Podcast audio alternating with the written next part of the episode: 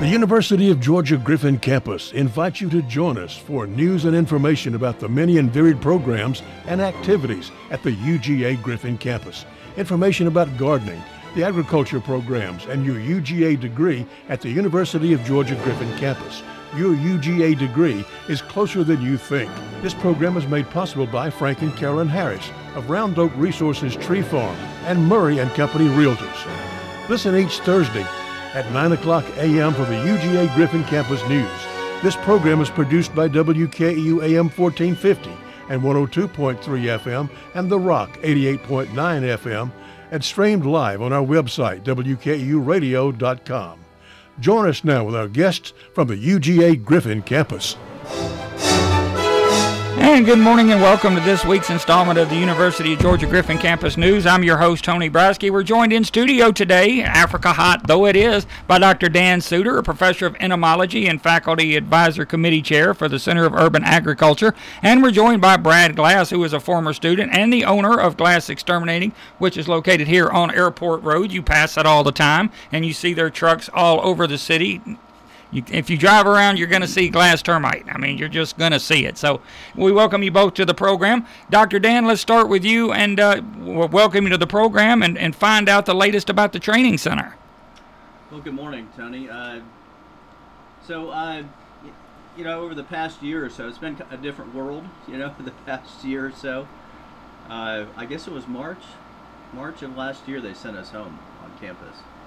And we do our workshops on we do a series of those workshops in the spring and a series of those in the fall.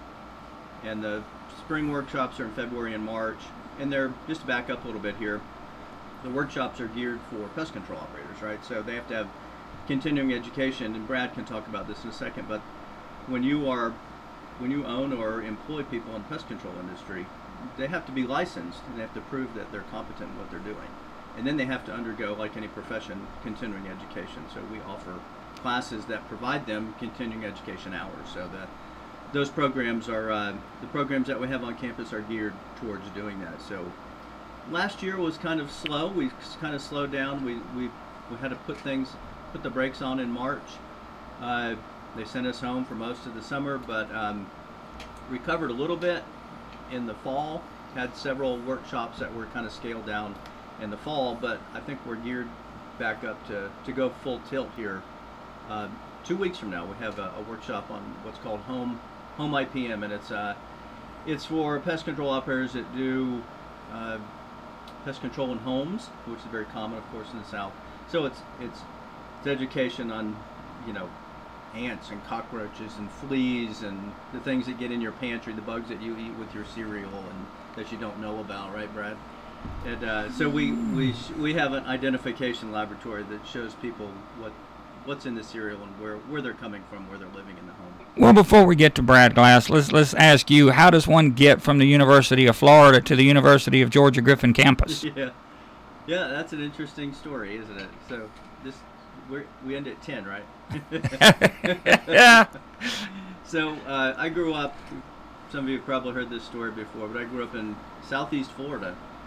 Before it was so grown up back in I was born in '63, so my years down there, I left West Palm in '85, but I grew up hunting and fishing in South Florida when you still could kind of do that kind of thing. You still can do that inland off the coast, but grew up hunting and fishing on Lake Okeechobee, bass fishing and duck hunting down there, and my dad took us dove hunting, and I had a shotgun from the time I was 7 years old. So like any kid, when you're traipsing around out in the woods and you're bored, you start kicking over logs. And I was one of those kids that never outgrew that kind of thing. So when I got to finished high school, went to a small junior college in West Palm. And I tell this story over and over again, but there was a teacher there. This is how teachers impact your life. And I went to talk to her one time. She was retired from Duke, and I asked her what somebody in biology could do, and she said entomology. And I said, I remember that word in high school. I had to spell it for a spelling bee one time. And she said, University of Florida has a really good program. So I looked into it and 2 years later was in Gainesville. I was there for 9 years. That's where I met my wife, who is also on the UGA Griffin campus and studies bugs. She's from Massachusetts. And then a position to open at Purdue University. And I went to Purdue. We were married in 94, went to Purdue for 5 years, from 95 to 2000, then a position to open in exactly what I wanted to do on the UGA Griffin campus. And I was recruited by some professors in the entomology department. So here I am 21 years later, happy as a clam. Well, now let's bring Brad Glass. He's the owner of Glass Termite and Pest Incorporated here in Griffin, former Griffin High School Bear as well. Tell us a little bit about yourself, Brad, if you would, please. Well, I was born here in Griffin. I was born in 75. I just realized, I guess Dan and I knew we were about 10 years apart, and that's about right. Yeah. And Griffin has been my home, always. I did go off to Columbus College and played a little baseball over there after. I played a lot of baseball and basketball in Griffin, and so continued my sports over there. And then actually I got a recreation administration degree from the University of Georgia, and but Dad always had a pest control business, and he went to University of Georgia, and so I kind of knew that I was going to come into the business, and I did, and so but that's how I got into the business, is sort of second generation. And we've just had a blast serving, the community members of Griffin, Georgia. Well, now, Dan talked about the continuing education that's required for your profession. Just how many, is it an annual thing, or is it biannual? What kind of education do you have to go through in order to maintain your license? Okay, so yes, that is biannual. To answer your question, it's every odd-numbered year. And so my technicians, we, during COVID, I mean, we went over to Dr. Dan. They had a field agent from the Georgia Department of Agriculture that came in, and we did a termite training course, and I think we got 5 hours that day. And so, technicians need 8 hours in any category that they're working in. And a lot of folks think that, oh, well, I got my applicator's license, and there's lots of, in the ag industry, there's lots of application license you can get. Well, in pest control, when people see our trucks or the Orkin truck or Terminex or any pest control truck, our category is Category 29 and Category 30. 29 is household pest control, and that's your general pests, your pesky bugs, insects that bother you.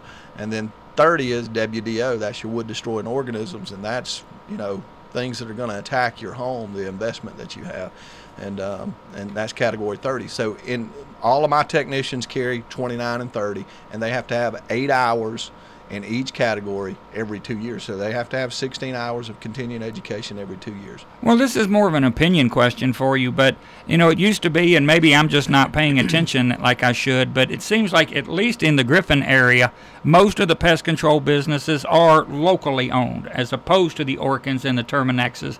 Why is that? Whew.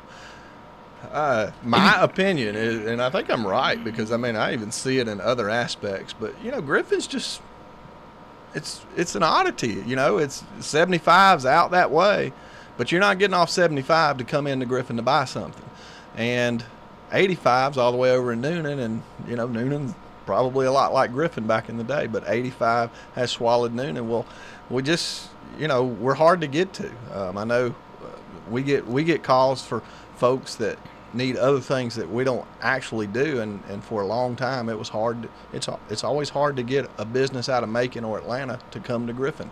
And so there's some great small companies here that has kept the big guys out. I think all of our local companies are just wonderful folks. You got Patriot that's down in Zebulon, and you got Griffin Termite here locally, and I think that's Justin Coker, and he does a great job over there. So there's no shortage of competition, but it is primarily locally owned, at least in our region. It seems to be here in Griffin, yes.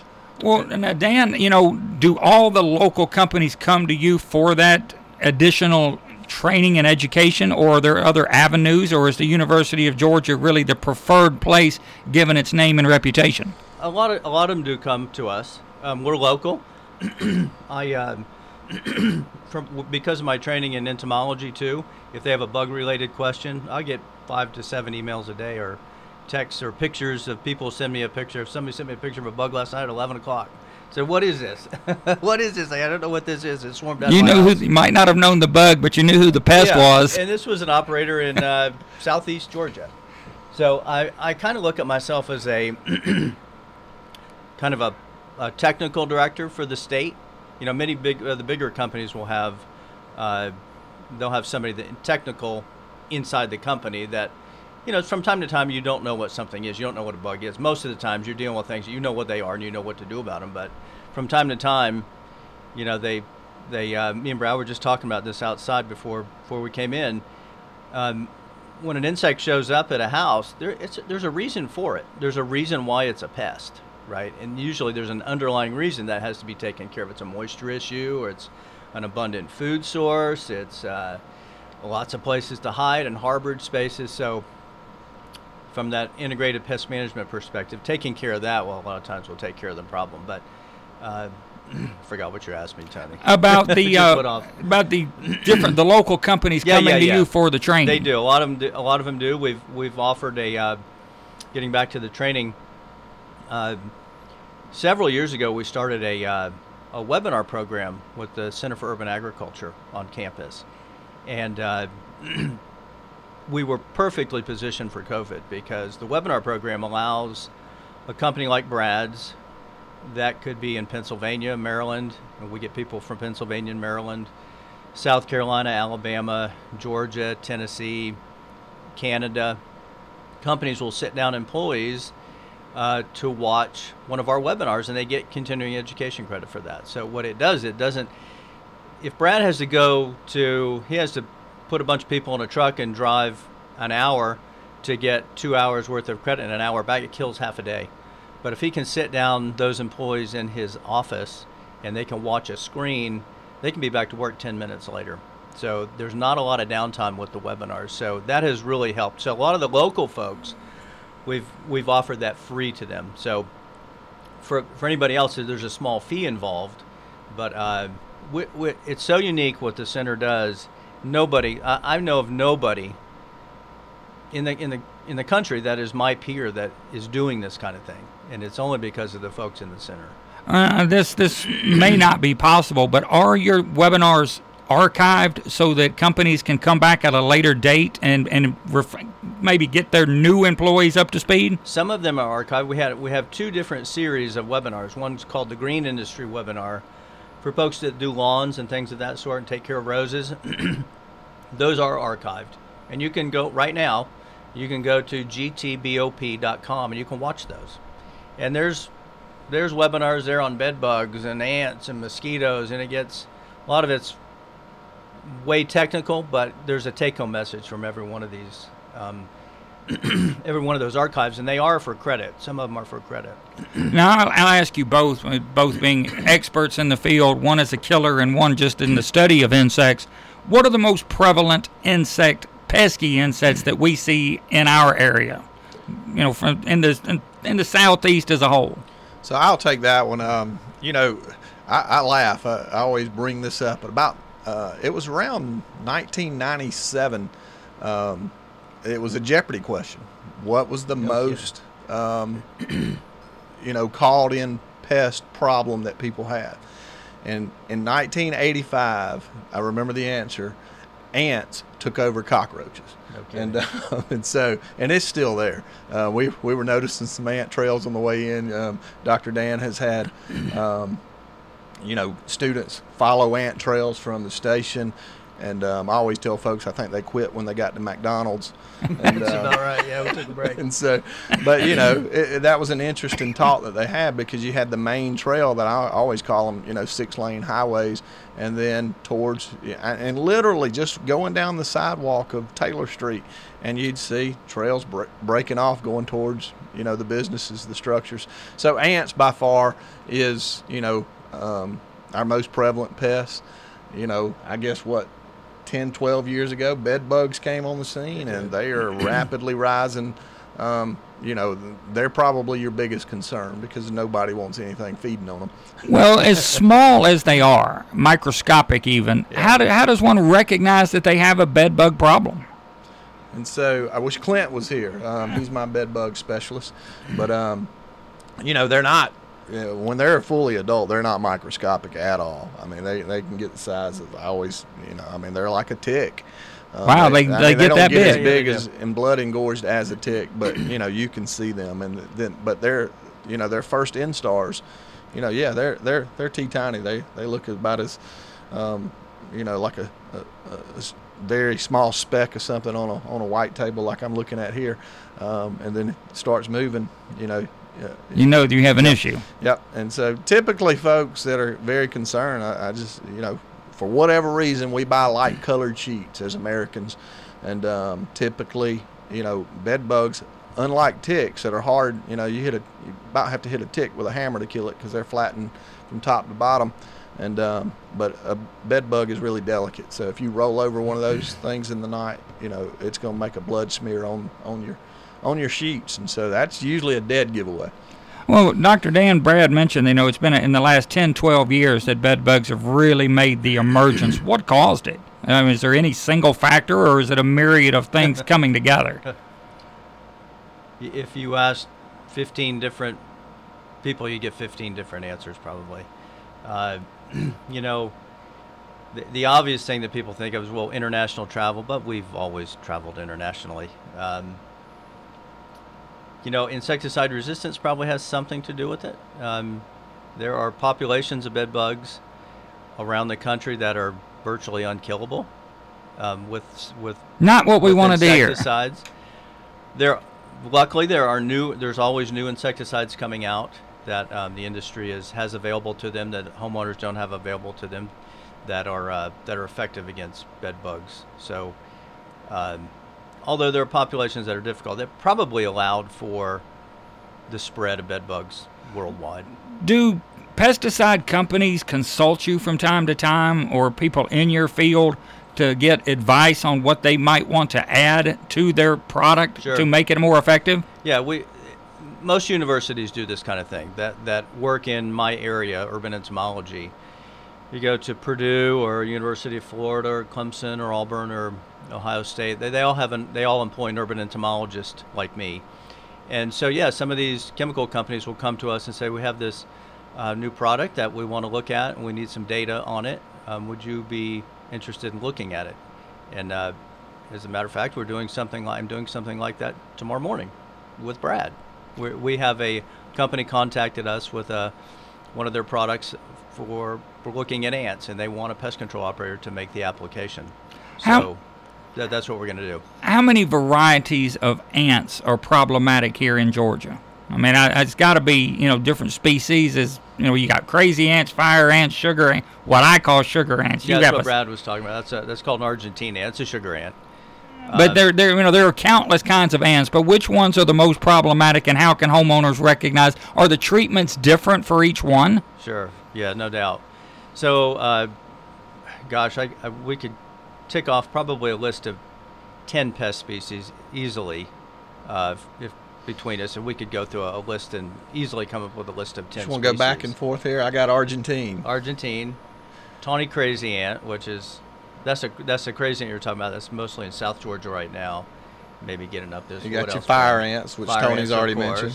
Carpenter ants. We were talking about carpenter ants just a little bit ago. We've got we're doing some work in. Are they as destructive as carpenter bees, or do they get the name for a different reason? So in nature, they actually live in trees, and they will come inside if you have some water damage in a soffit. And that's again, Brad was just talking about this outside. If you have carpenter ants in a structure, they've got to be where there's moisture. And so if carpenter ant issue on the inside, there's a good chance maybe you've got a moisture issue somewhere. A lot of times you'll go in a crawl space, they'll be underneath the insulation. It's a nice little area underneath the insulation that creates a perfect habitat for them. You pull the insulation down, there's a couple thousand carpenter ants underneath there. So yeah, carpenter ants, what else? We have something called a little black ant. That is the common name. It's called the little black ant, Monomorium minimum. You got the house odorous ant? That's right. I got those at my house right now. They're taking over. And a new one called an Asian needle ant. It's It's somewhat new. It was first found. It's invasive. It's from Asia, and it was first found in Decatur, 1934. And for the longest time, it was not a problem. Over the past 10 years, there's probably some listeners right now that have seen this thing. I've got them at my house. I live over here on Springer Drive. And if on certain summers, and this is gearing up to be maybe one of those, we'll have a huge explosion of these things. And the thing about this ant is it stings. They're all about 3/16 of an inch long. They just meander out. You look at the concrete. They don't trail like your sugar ant. They just kind of wander around like they're lost. And I've been in the garden before. I picked up a bale of pine straw, and they'll sting you. And it looks almost like a wasp sting. Doesn't hurt nearly as bad as, say, a fire ant. The odd part of this thing, though, is the pain will come back. With me, the pain came back an hour later. Been reports of pain coming back a week later. In the place that you got stung, a week later it starts hurting again. Now, what causes the introduction of these new species to Georgia? Is it, travel, as you mentioned before? Is it the new port of Savannah bringing in all sorts of new, produce items and just ants and other types of insects kind of tag along for the ride? Yes, it's all of those. It's, all that international importation of things, of cargo that comes into the port of Savannah and the port of Long Beach, California, and New Jersey, and all the ports along in New Orleans and Florida. All those ports are potential sites for pest entry. We had a student actually several years ago that was looking specifically at the ants at the port of Savannah. So we went to the port of Savannah, and he sampled for ants on the port of Savannah. He found 48 species. A third of them were what we call exotic. They're not native to the U.S., a third of them. But they're not pests, but they were just there, probably came in cargo somehow. But there's a lot of agricultural pests and a lot of other creatures that we deal with came in through ports like that. And think of things like at least at ports of entry, people are looking at that cargo. The Customs and Border Protection is actually opening these containers. Not a lot of them, but they know, they'll tell you which containers that need to be looked at. They'll look in these containers, and they're looking for certain things. But think of things like boats that are, cruising the Caribbean, and they come into Fort Lauderdale. They don't have to go through any type of port of. They're not inspected. And if a termite swarms and down in an island somewhere, it gets on their boat, they carry it right into Fort Lauderdale. And there have been documented cases of how termites and other things have gotten into the U.S. that way. Well, let's ask Brad Glass, as a pest control professional, do you find yourself at times having to think like an insect in order to find them and destroy them, or at least eradicate the problem from your clientele's homes? We had a sign in our office one day, and one of my technicians was very artistic, and he put it up, and it was a great pictorial. But the words to it said, "To kill the bug, you have to think like the bug." And so, that's a fact. And you were just talking about the ports, and I've had 3 vehicles pull up in our office this year with ants in them. No kidding. And so it just goes to show, insects are survivors. Yeah. And in all these instances, they had parked somewhere, and ants got in their car, and so they went and vacuumed it out and everything. So they want me to treat it, and I'm like, okay, well, hey, I'm not treating a confined area, but I just simply tell them, hey, run by the hardware store, pick you up one of those little taro bait stations that has liquid in it. They're going to find it just like they found your coffee mug and your cup holder, and they're going to be gone. And so that's just another way of how they travel, because you think about it, they were Argentine ants when they went to the shop or wherever they went. In one guy's case, he went to the shop, they got in his car, and he'd been riding around for 2 weeks. Well, those ants were displaced from their colony, but they were trying to survive in his. They probably already delegated, a secondary queen, and, they would have just tried to thrive right there in that vehicle. It's interesting. Almost all the roaches that we deal with in the pest control industry, all the pest roaches that I can think of are not native to the U.S. The German, this is interesting trivia for your next party. Or we'll get with Brad and we'll get this on Jeopardy. So here's the story about the German roach. This is the one that you find in kitchens, right? So there's a German roach and there's all the other roaches. So the one that you turn on the lights at nighttime and they go scurrying away, the one that lives in your kitchen, it can't live outside. It is an obligate indoor pest. It's actually from Vietnam. So it's called the German roach, but the reason it's called the German cockroach is when a scientist goes in and they write what's called a description of the species. So if you're gonna call something an individual species, that means it's different from all other insect species. So they actually literally have to go in and describe what it looks like. So when the German cockroach was described in 1785, it was described by Linnaeus, and the specimens that he used were in a winter museum in Germany, and so he called it the German roach. But those critters had been collected from Thailand, Laos, Cambodia, Vietnam, that area of the world. And so that cockroach now it's the most ubiquitous cockroach in the world because it's in nearly every kitchen around the globe, including mine. Yeah, I've had them in my house, but if you see them, you better get rid of them. You better put the hammer down, get rid of them quickly. It's different than the big smoky brown palmetto bug. That you have. I get palmetto bugs like crazy. Yeah, but I get those in my house. One thing this year that we've seen a lot of, and we'll get back to ants and other pests, and we'll particularly talk termites here momentarily, but mosquitoes have been a real problem. Has that been because of all the rain we've had this summer? Probably, I suspect. Yeah, definitely. I mean, mosquitoes love water. And, I mean, the good thing is though, you're constantly washing out some of that. So, the bad thing with all the rains is if you are getting treatment, the rains will break down, the chemical a little bit quicker. So if you're used to a 30-day treatment that's working, sometimes we have to double up on the pesticide to try to make it last a little bit longer. And sometimes we just have to go back out in between visits and do an extra treatment. That mosquito, by the way, is called the Asian tiger mosquito. It's invasive. If we talk about invasive species again, came in tires into Houston, Galveston, and then in just a few short years, just like fire, came through Georgia and Florida. But this is a strikingly beautiful black and white mosquito. It's a daytime biter. It's called the Asian tiger mosquito, but it breeds in standing water. So first, if any listeners if you've got a cup of standing water around your house, you need to, in a few days, it's going to have little mosquito wrigglers in it.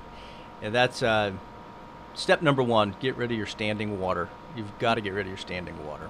Well, I can't be the only person who wants an answer to this question, but I like to spend a lot of time on the beach, either the Gulf Coast of Florida or the Atlantic, Daytona or the St. Petersburg area. It doesn't matter to me, but why don't I see mosquitoes nearly so much when I'm on the beach as I do 5 miles inland? Probably the habitat. And the ocean breeze. Yeah. That blows them in. You've always got a breeze that's... Right. They're kind of weak flyers. So... I never considered water. That. Now, there are numerous species of mosquitoes, and if you get back in the mangroves, there's something called a salt marsh mosquito, the worst biter you've ever encountered, called the salt marsh mosquito, and experience that down in Florida. You will run away from what you're doing. It's kind of like you've had the noceums bite you if you've been on the beach before. It's that times two. And so there are mosquitoes, but they're further inland where there's brackish water that is stagnant, and the wind, like Brad said, you don't have that ocean breeze blowing them. Now, in your webinars, and Brad can attest to this too, you're getting clientele and you're getting, pest control companies from Canada, as you said, Pennsylvania, Maryland, and then, the Southeast predominantly. Do the types of bugs and how they are treated differ by geography? The types of bugs will differ, but your approach really doesn't change. I mean, your biggest tool, and I've heard really well, people have been in the industry for 50 years have said this, your biggest tool is your brain. And Brad just took it out. Your brain and that flashlight right there. And just getting back to thinking like a bug. You've got to anticipate and know what that bug might be doing and why it's there. If you can address that underlying question, there are just certain principles you need to know. You don't have to know all about what every insect is, but if you think like that critter, that's ubiquitous. I don't care if you're all the way up in Canada; it's the same idea. Now, Brad, you talked, and Dr. Dan mentioned this, and you did as well, that over a period of time that certain insects will develop an immunity to certain pesticides. How long does that process take? Is that a multi-generational thing for the insect, and do their habits change based on the way you try to get them out of people's homes, or are insects fairly predictable in that respect?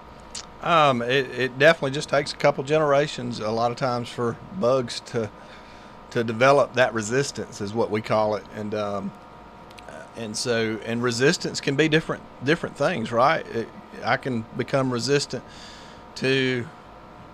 I think you've become resistant to this heat because you work here every day. I have not, and so for the listeners, yes, it's a little warm in here. It's so Africa Tony hot. Is a good guy over there, but dying. Anyway, to go back, another one, a behavioral resistance can occur in insects, and then when I remember when GEL baits came on the scene for German cockroaches. I mean, it was lights out on German cockroaches for years. I remember going in places where, I mean, there wasn't just thousands, there were hundreds of thousands of cockroaches in small apartments. And you'd go in and you could literally just put that in 4 saucers around the room, come back a little later, and, they'd be gone. Well, they developed sort of an aversion to the sugar that was in the bait. So they didn't become immune to the actual pesticide that was in there that was, doing the killing. They just developed an aversion to a certain type of glucose. And so, that's why certain gel baits, to this day on certain German cockroach populations, they're not going to gain total control. So these insects learn. It's not really learn. It's biochemical. It's genetic. So it's passed on from one generation to the other. So if you took that was a perfect description of glucose aversion that Brad just said. But if there's multiple different ways that they're actually handling the chemical that's intended to kill them. And it's the most common way is they just detoxify the chemical. Like, I just drank a cup of coffee. I'm going to detoxify the caffeine in that coffee. And cockroaches do the same thing. A chemical gets in their body, and some of them can just detoxify. They break that chemical. They have enzymes in their body that attack that chemical, and they break it into multiple parts, and it no longer can do its job. So an oversimplification here is if you Brad went into an account that had bed bugs, for instance, and there was 1,000 of them, and they were all, he sprayed a bunch of them, and 3 of them survived. Why did those 3 survive? It's because they naturally could detoxify that chemical. And so they breed, and they pass on that gene into the next generation. So now that gene is more prevalent in the next generation. And through time, as you use that same chemical over and over and over again, you're selecting for ones that can be killed, and you're leaving behind the ones that can't be killed. So it's through time, takes years and years for this to happen, but through time, that chemical becomes irrelevant. Well, being a sports guy, I always say that the science of the cheater, it will always be ahead of the science of the non-cheater. Is that fairly true with insects as well, that their science, their genealogy will be a little bit ahead, and then the pesticide companies have to try to play catch up? It's a game. And the bug will always win. Always put your money on the insect. They will always. They're always going to adapt.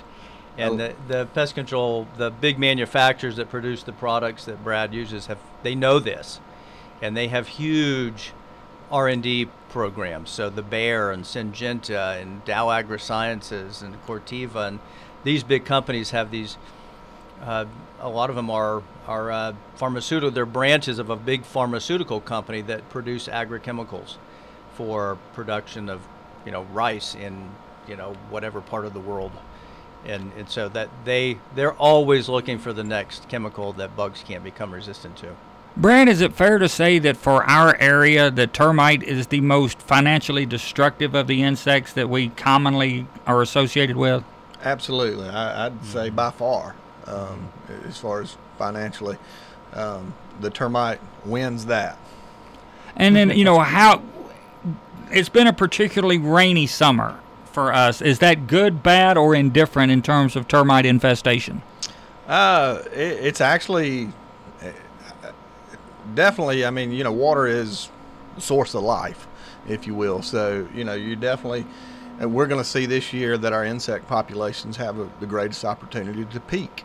And I would imagine, yes, we're definitely having more termites, and because they'll be able to peak. When are they at their most active? Are they a 24/7 type insect, or do they 365 days a year? I mean, they don't have a dormant period, or.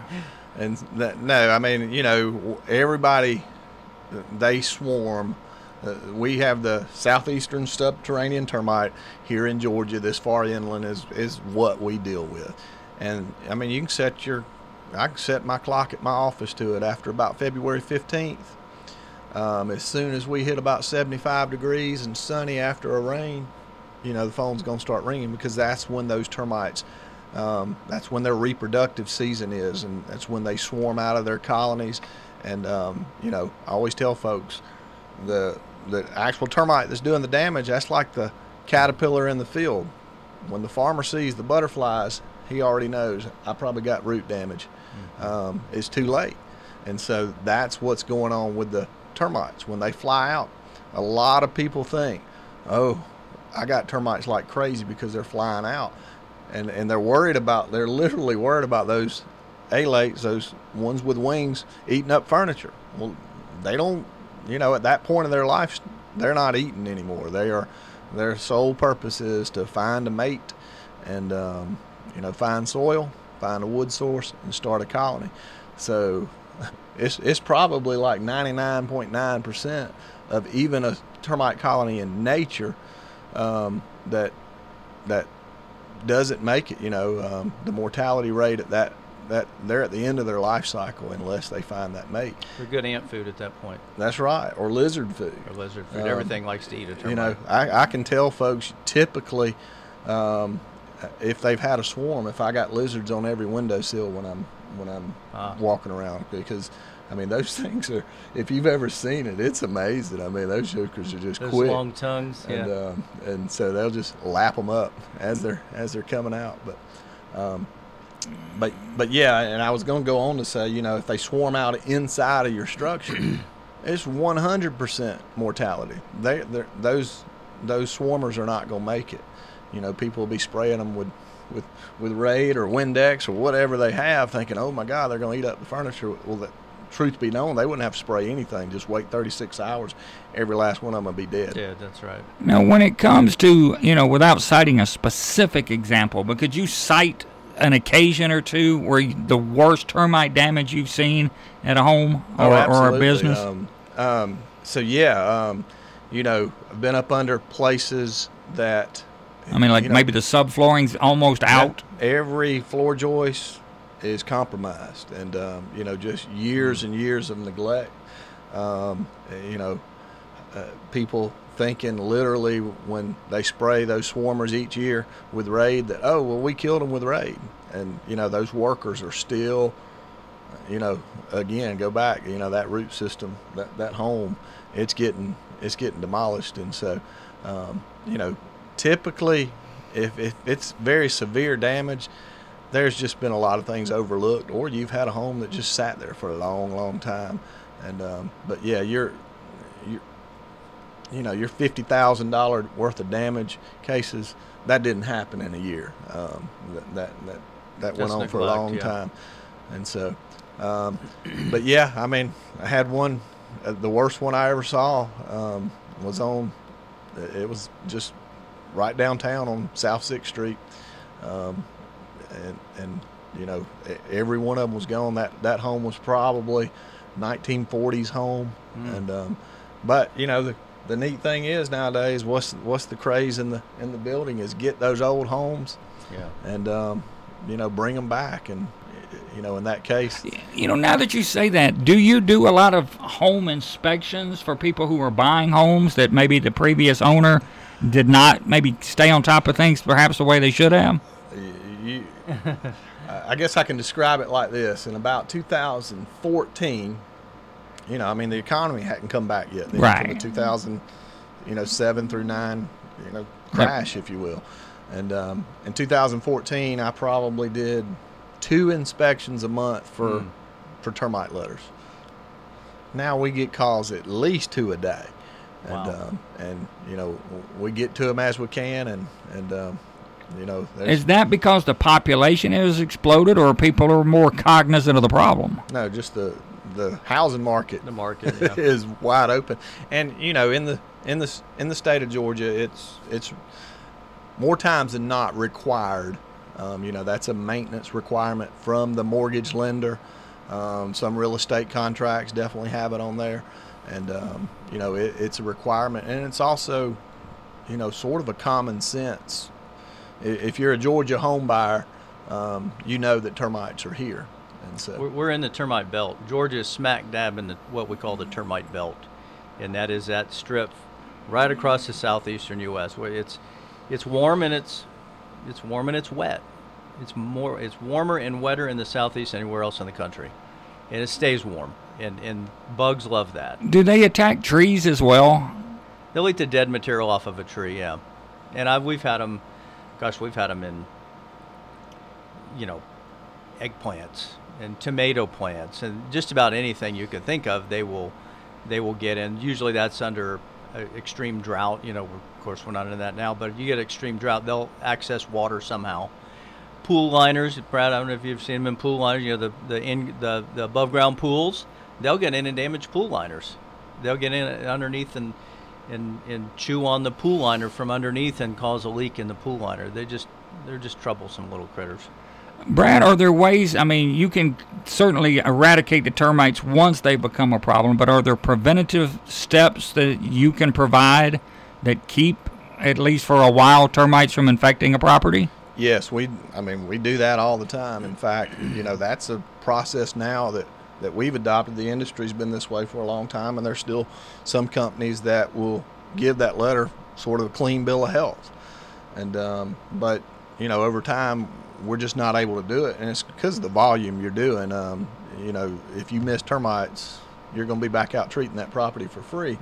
And so a lot of these that we do nowadays, they sort of are, they're clean bill of healths, but the buyer's wanting a protection. So we use liquid termiticide. We use the new chemistry of Termidor HP2.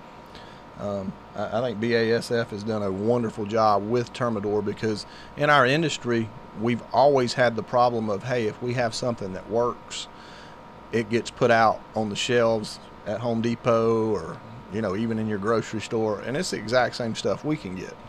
And once you get too much of that stuff out there, we go back into, that resistance. And and to me, that's exactly why the gel baits probably quit working. If it would have just been the pest control professionals using that, it would have taken the German cockroaches a lot longer than if, because I started seeing, it was an off-brand, but it was the same ingredient. Mm-hmm. It's just like, the active ingredient in Tylenol, I think, is acetaminophen, right? Something like that, yeah. Or ibuprofen is acetaminophen. And so, you can go to your drugstore and you can get their brand, another brand, or Tylenol. And, Termidor is that original. And so what they've done is, when Termidor SC came off patent, they created another chemistry and, went there. And they still sell the Termidor SC. But I compare it to the iPhone, right? They're not quite at the 12 like the iPhone is, but, they're about 5 generations in of different chemicals. And the HP2 that we use actually requires a precision a precision machine to dispense it. And it's just a very neat thing. If you go to my website, glasstermiteandpest.com, you can click on a link there that shows you, you know, what we do nowadays as opposed to, you know. It's a neat system the way it's injected. What Brad's getting is, so the SC product, somebody goes around the outside of the structure and they dig a little trench and they fill it up with chemical at 4 gallons per 10 linear feet of finished product. But with this product, you're actually injecting it into the ground under high pressure. And it's so I always tell folks, it's just a beefed up pressure washer that dispenses Termiticide directly into the soil. Termiticide, yeah. Well, Georgia has a great pollinator count coming up just a little bit less than a month from now. Right, yeah. Now, how do the pesticides, I mean, is it measured that they will attack the pest and not necessarily the beneficial insects, or is it, you know, kind of all-encompassing and you just have to be careful how you apply your pesticide? Yeah. So pesticides are not selective, right? So they'll kill all insects. But the manufacturers years ago saw this, and they when the pollinator thing started becoming more and more important 6, 8, 10 years ago, they addressed that through label changes. So when you get when Brad gets a product that he's using, it has directions for use on the product that the manufacturer has put tens of millions of dollars into. So those are the directions of how to use that product and how not to use it. So they've addressed that by saying, if you are applying this product around areas where there are pollinators or where there's flowers, do it at this time of day. Don't apply it to these plants. So there's ways to avoid that. So that your pollinator is going to be attracted to your flowering plants. So if somebody's going in doing mosquito treatments, for instance, in the low vegetation, those products by design are being applied to areas where these pollinators don't exist. Well, I want to get the answer from each of you, because I think the answers will probably be different. But in your world of entomology, what is the most difficult insect to deal with in terms of eradication, in terms of killing it? What's the toughest insect you've run across? We probably won't differ. It's probably bed bugs. Would you say that in your professional life, Brad, that's the case for you? Ants are difficult to control because ants are just problematic. Well, they're just they are the very definition of pest. Yeah. So it's a loaded question. Bed bugs are a bug that we feel like that we can go in, and you work with us. We show you some things that, hey, you're going to have to change, and usually people are very accepted for that. They're receptive to because this bug's feeding on me. But you take ants, for instance. I talked with a technician yesterday evening about this. There was one side of the house that you can't tell the house from the outside growth. I mean, it's all the trees and shrubs are just growing up over there, and so, you know, he's never going to gain the control of the ants, and we can tell them till they're blue in the face that they'll deal with ants, and they'll just call us every time they see an ant. Yeah. But a bed bug, you know, they're going to do the things that we ask them to do to help us get rid of the insect. Now, there is something horrifying about bed bugs that ants don't necessarily carry. I mean, just in terms of, as you say, feeding on you as opposed to walking along a couple of surfaces. They're vampires. They are. Here's the gross part. This is what the grossest part about bed bugs to me. They don't transmit diseases, thankfully, but they're most active between 1 and 5 a.m. So they wait until you're really dead asleep, and that's when they come out. It's like the message goes out to all the other bed bugs. Okay, their alarm clock goes off. It's 1 o'clock. He's good. He's asleep now. Yep. And then you wake up, and somebody wakes up the next morning. Sometimes you have evidence of a bite. I have actually fed bed bugs on my arm before. Somebody's come in, and I'll put bed bugs on my arm, and I don't welt up. If a mosquito bites me, I itch and I get a welt. If I let a bed bug feed, there's no evidence that bed bug was there. And a lot of people do not get that welt. And I was fed on too in one of his classes back when bed bugs were first on the scene, and we had that class on a Tuesday night and then again on a Thursday night. Yeah. And so you know, they brought them around in a vial with some tweezers, dropped it on you, and it was kind of pinpoint size. I mean, you could see it. It kind of looked like a coffee grain maybe at the, you know, a smaller coffee grain. But, you know, you'd watch that joker, he'd fill up, and then the last thing we did was circle our arm with a Sharpie. And, you know, out of, I think, close to 20 folks in that class on Thursday night, there was one that sort of had a little redness. The rest of us, you know, still had the little circle. That was a little bit. They're very cryptic. They're, you know, these critters. Yep. Well, now, one infestation I have had this year that I have not had in years. I've had a problem with my dogs and fleas this year, and I haven't had that problem in a long time. Is there any specific reason, or could it be in a resistance to the brand of flea collar that I'm using? That's a lot of it. There's, I mean, I use a brand called Seresto, and it's a, compared to other flea collars, it's a little costly, but it's always done the job. But now it does not seem to be as effective. So this is that. This is that battle that we talked about a minute ago with the manufacturers and the insect, and the insect is going to win. Long time ago, probably back in the 90s, the veterinarians did not have the flea market. The control of fleas was the pest control operator. So I can remember when it happened. There was a product called Advantage. Was it Frontline? Frontline, Advantage, the pills, basically. What was it? There was imidacloprid. There was three of them, but two of them were spot-ons. One was a pill. That market went from $50 to $500 million for the veterinarians in 3 years, and it basically took flea control away from the pest control industry. Well, homeowners, just like Brad said, they went to their vet for years and years, used those three products, and we're seeing resistance to fleas now. And now some of that has come back to the industry. Some of the flea control has come back to the industry because they have better products for use in flea control. But now you're seeing new active ingredients, new single dose pills where the animal absorbs the chemical. The fleas are obligate blood feeders, so they feed on contaminated blood. They all die, and then the animal detoxifies the chemical, and it's gone within 24 or 48 hours. Well, not to jump subjects on you, but I do wanted I meant to mention this or have you make mention of this earlier, but do you still have the military tie-in with your webinar classes and your pesticide classes? We do. We have the webinars now.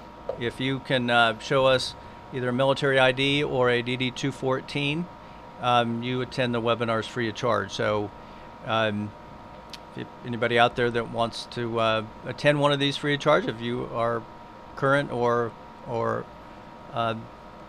previous military, just send me an email at dsuiter, D-S-U-I-T-E-R, at uga.edu, and we'll put you on a special list. So we have a list of people. They get a special announcement, a VIP announcement that goes out to them, shows them how to register for the webinars for free. Well, now, Brad, if someone wants to get into the field, I guess there is an apprenticeship period or something similar. You know, what is the process like for somebody to get in from the ground floor to work in a business, say, with you or just in the field in general? Well, what he just described is a wonderful way for veterans, and you know, just go attend the class, and you know, it's kind of like he said, as a kid, he never grew up. Well, most folks haven't. That's right. And so, you know, this is just an interesting field. And so, you know, I always tell folks when we go to the pest control industry is great at recognizing its people. And I've been to many award ceremonies of people getting lifetime achievements in pest control, and their story is always, well, I really just walked in the door one day thinking I was going to bide my time until I got my next job. And here I am 40 years later. You know, have made a great career out of this, made so many friends. Yeah, put three kids through college. And so, you know, that's it. You show up at a pest control place one day, and I've had several of these. And because of the continuing education and the process to get licensed, you know, we have to right off the bat. There's a 10-chapter registered technicians exam book that we go through.